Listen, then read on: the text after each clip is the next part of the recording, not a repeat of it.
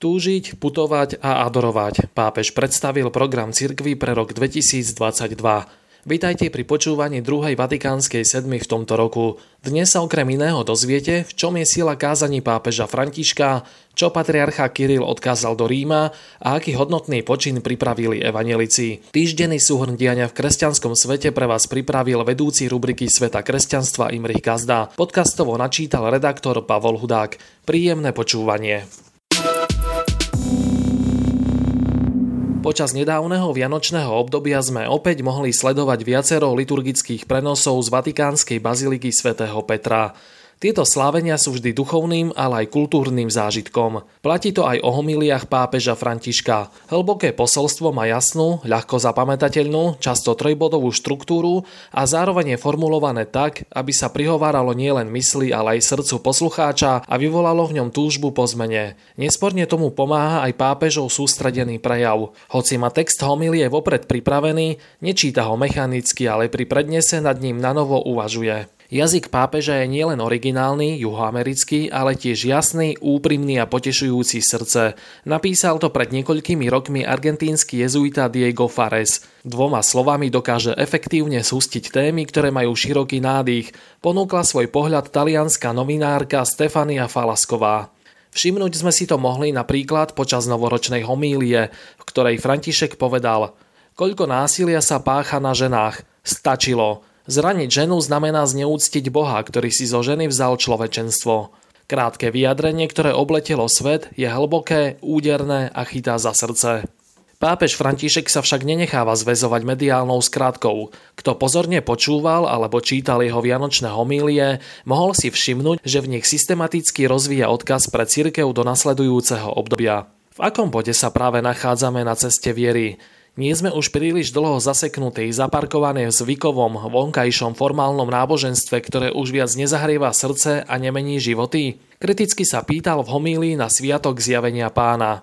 Uzavreté osoby, uzavreté komunity, uzavretí biskupy, uzavretí kňazi, uzavretí zasvetení, lebo nedostatok túžby privádza k smútku, k ľahostajnosti. Smutné spoločenstva, smutní kňazi, smutní biskupy, povedal v príhovore pápež František. Práve v oživení túžby vidí František prvý krok k tomu, aby církev vyšla z tohto statického marazmu. Môžeme bez zveličovania povedať, že sme tým, po čom túžime, lebo práve túžby rozširujú náš obzor a pobadajú nás k životu. Sme nasýtení mnohými vecami, no chýba nám túžba po tom, čo nám chýba. Clivota po Bohu. Uviedol ďalej pápež František. Práve túžba pokloniť sa novonarodenému kráľovi primela mudrcov z východu vydať sa na cestu. Hľaďme na mudrcov, ktorí putujú ako synodálna cirkev, ktorá kráča. Vydajme sa do Betlehema, kde je Boh v človeku a človek v Bohu. Vyzval pápež v homílii na slavnosť Božieho narodenia. A čo je najdôležitejšie, keď človek dorazí do cieľa? Padli na zem a klaňali sa dieťaťu, píše evangelista Matúš o mudrcoch pri jasličkách. Túžba ťa vidieť vedie ku klaňaniu sa a klaňanie sa v tebe obnovuje túžbu, lebo túžba po Bohu rastie len vtedy, keď stojíme pred Bohom. Preto, prosím, nezabúdajme na adoráciu. Dodal k slovám evangelistu papež František. Túžiť, putovať, adorovať. To je vianočný odkaz nielen pre církev, ale najmä pre každého z nás. Lebo církev to sme my. Ponúkame vám skratke aj ďalšie udalosti zo života cirkví. Od stredy 12. januára môže byť na bohoslužbách prítomných minimálne 100 ľudí v režime OP. Krsty a sobáše sa konajú v režime OTP, pohreby v režime základ. Viac si môžete prečítať v spravodajskom článku na webe svetkresťanstva.postoj.sk. V kostole navštívenia Pany Márie v Senici počas nedelnej omše začal 18-ročný muž rozbíjať okná. Kladivom zaútočil aj na príslušníka mestskej polície. Osoba, ktorej motiv je zatiaľ neznámy, je stíhaná na slobode. Viac sa dočítate v spravodajskom článku na našom webe. V bratislavskej Petržalke vznikla štvrtá farnosť. Zasvetená je blahoslavenému Titusovi Zemanovi.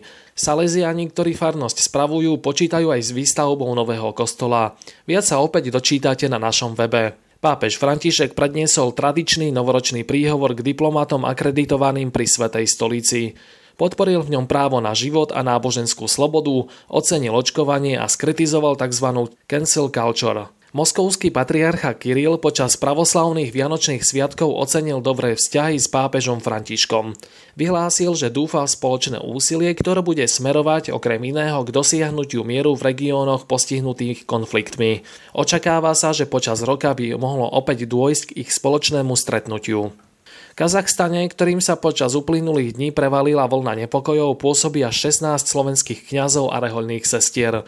O aktuálnej situácii sme sa rozprávali s františkánkou Almou Džamovou z Karakandy. Rehoľné sestry matky Terezy v Indii môžu opäť príjmať finančnú podporu zo zahraničia. Vláda však pokračuje v kladení rôznych byrokratických prekážok. Kongregácia pre evangelizáciu národov si pripomenula 400 výročie svojho založenia. Podradených je viac ako tretina katolíckých dieces v krajinách tretieho sveta. Viac sa dočítate v preklade oca Jana Krupu. A na záver vám tradične ponúkame aj knižnú bodku. Pri príležitosti z tého výročia synody v Trenčianských tepliciach, na ktorej sa začali písať moderné dejiny Evangelickej cirkvi Augsburského vyznania na Slovensku, vychádza vo vydavateľstve Tranoncius nová publikácia ECAU SK 1921 až 2021. Na jej príprave spolupracovali tri desiatky autorov pod vedením Martina Kováča, vedúceho ústredného archívu Evangelickej cirkvi Augsburského vyznania na Slovensku. Obdobie, ktoré ma najviac oslovuje, je hlavne éra tzv. Prvej republiky, čiže tých 20 rokov po vzniku samostatného Československa. Je to vzrušujúce obdobie plné aktivity, budovania nádejí, ale i sklamaní, vitality, rozvoja vnútromisijného života, spolkov, diakonie, budovania táborov pre deti a mládež, obdobie obrovskej publikačnej aktivity, vydávania množstva časopisov a kníh, povedal Kováč v rozhovore pre evangelický posol spod Tatier. Reprezentatívna publikácia s množstvom fotografického a dokumentačného materiálu sa v predaji objaví už na jar. Dnešnú Vatikánsku sedmu pre vás autorsky pripravil vedúci rubriky Sveta kresťanstva Imrich Gazda a podcastovo redaktor Pavol Hudák. Prajeme vám príjemný a pokojný víkend.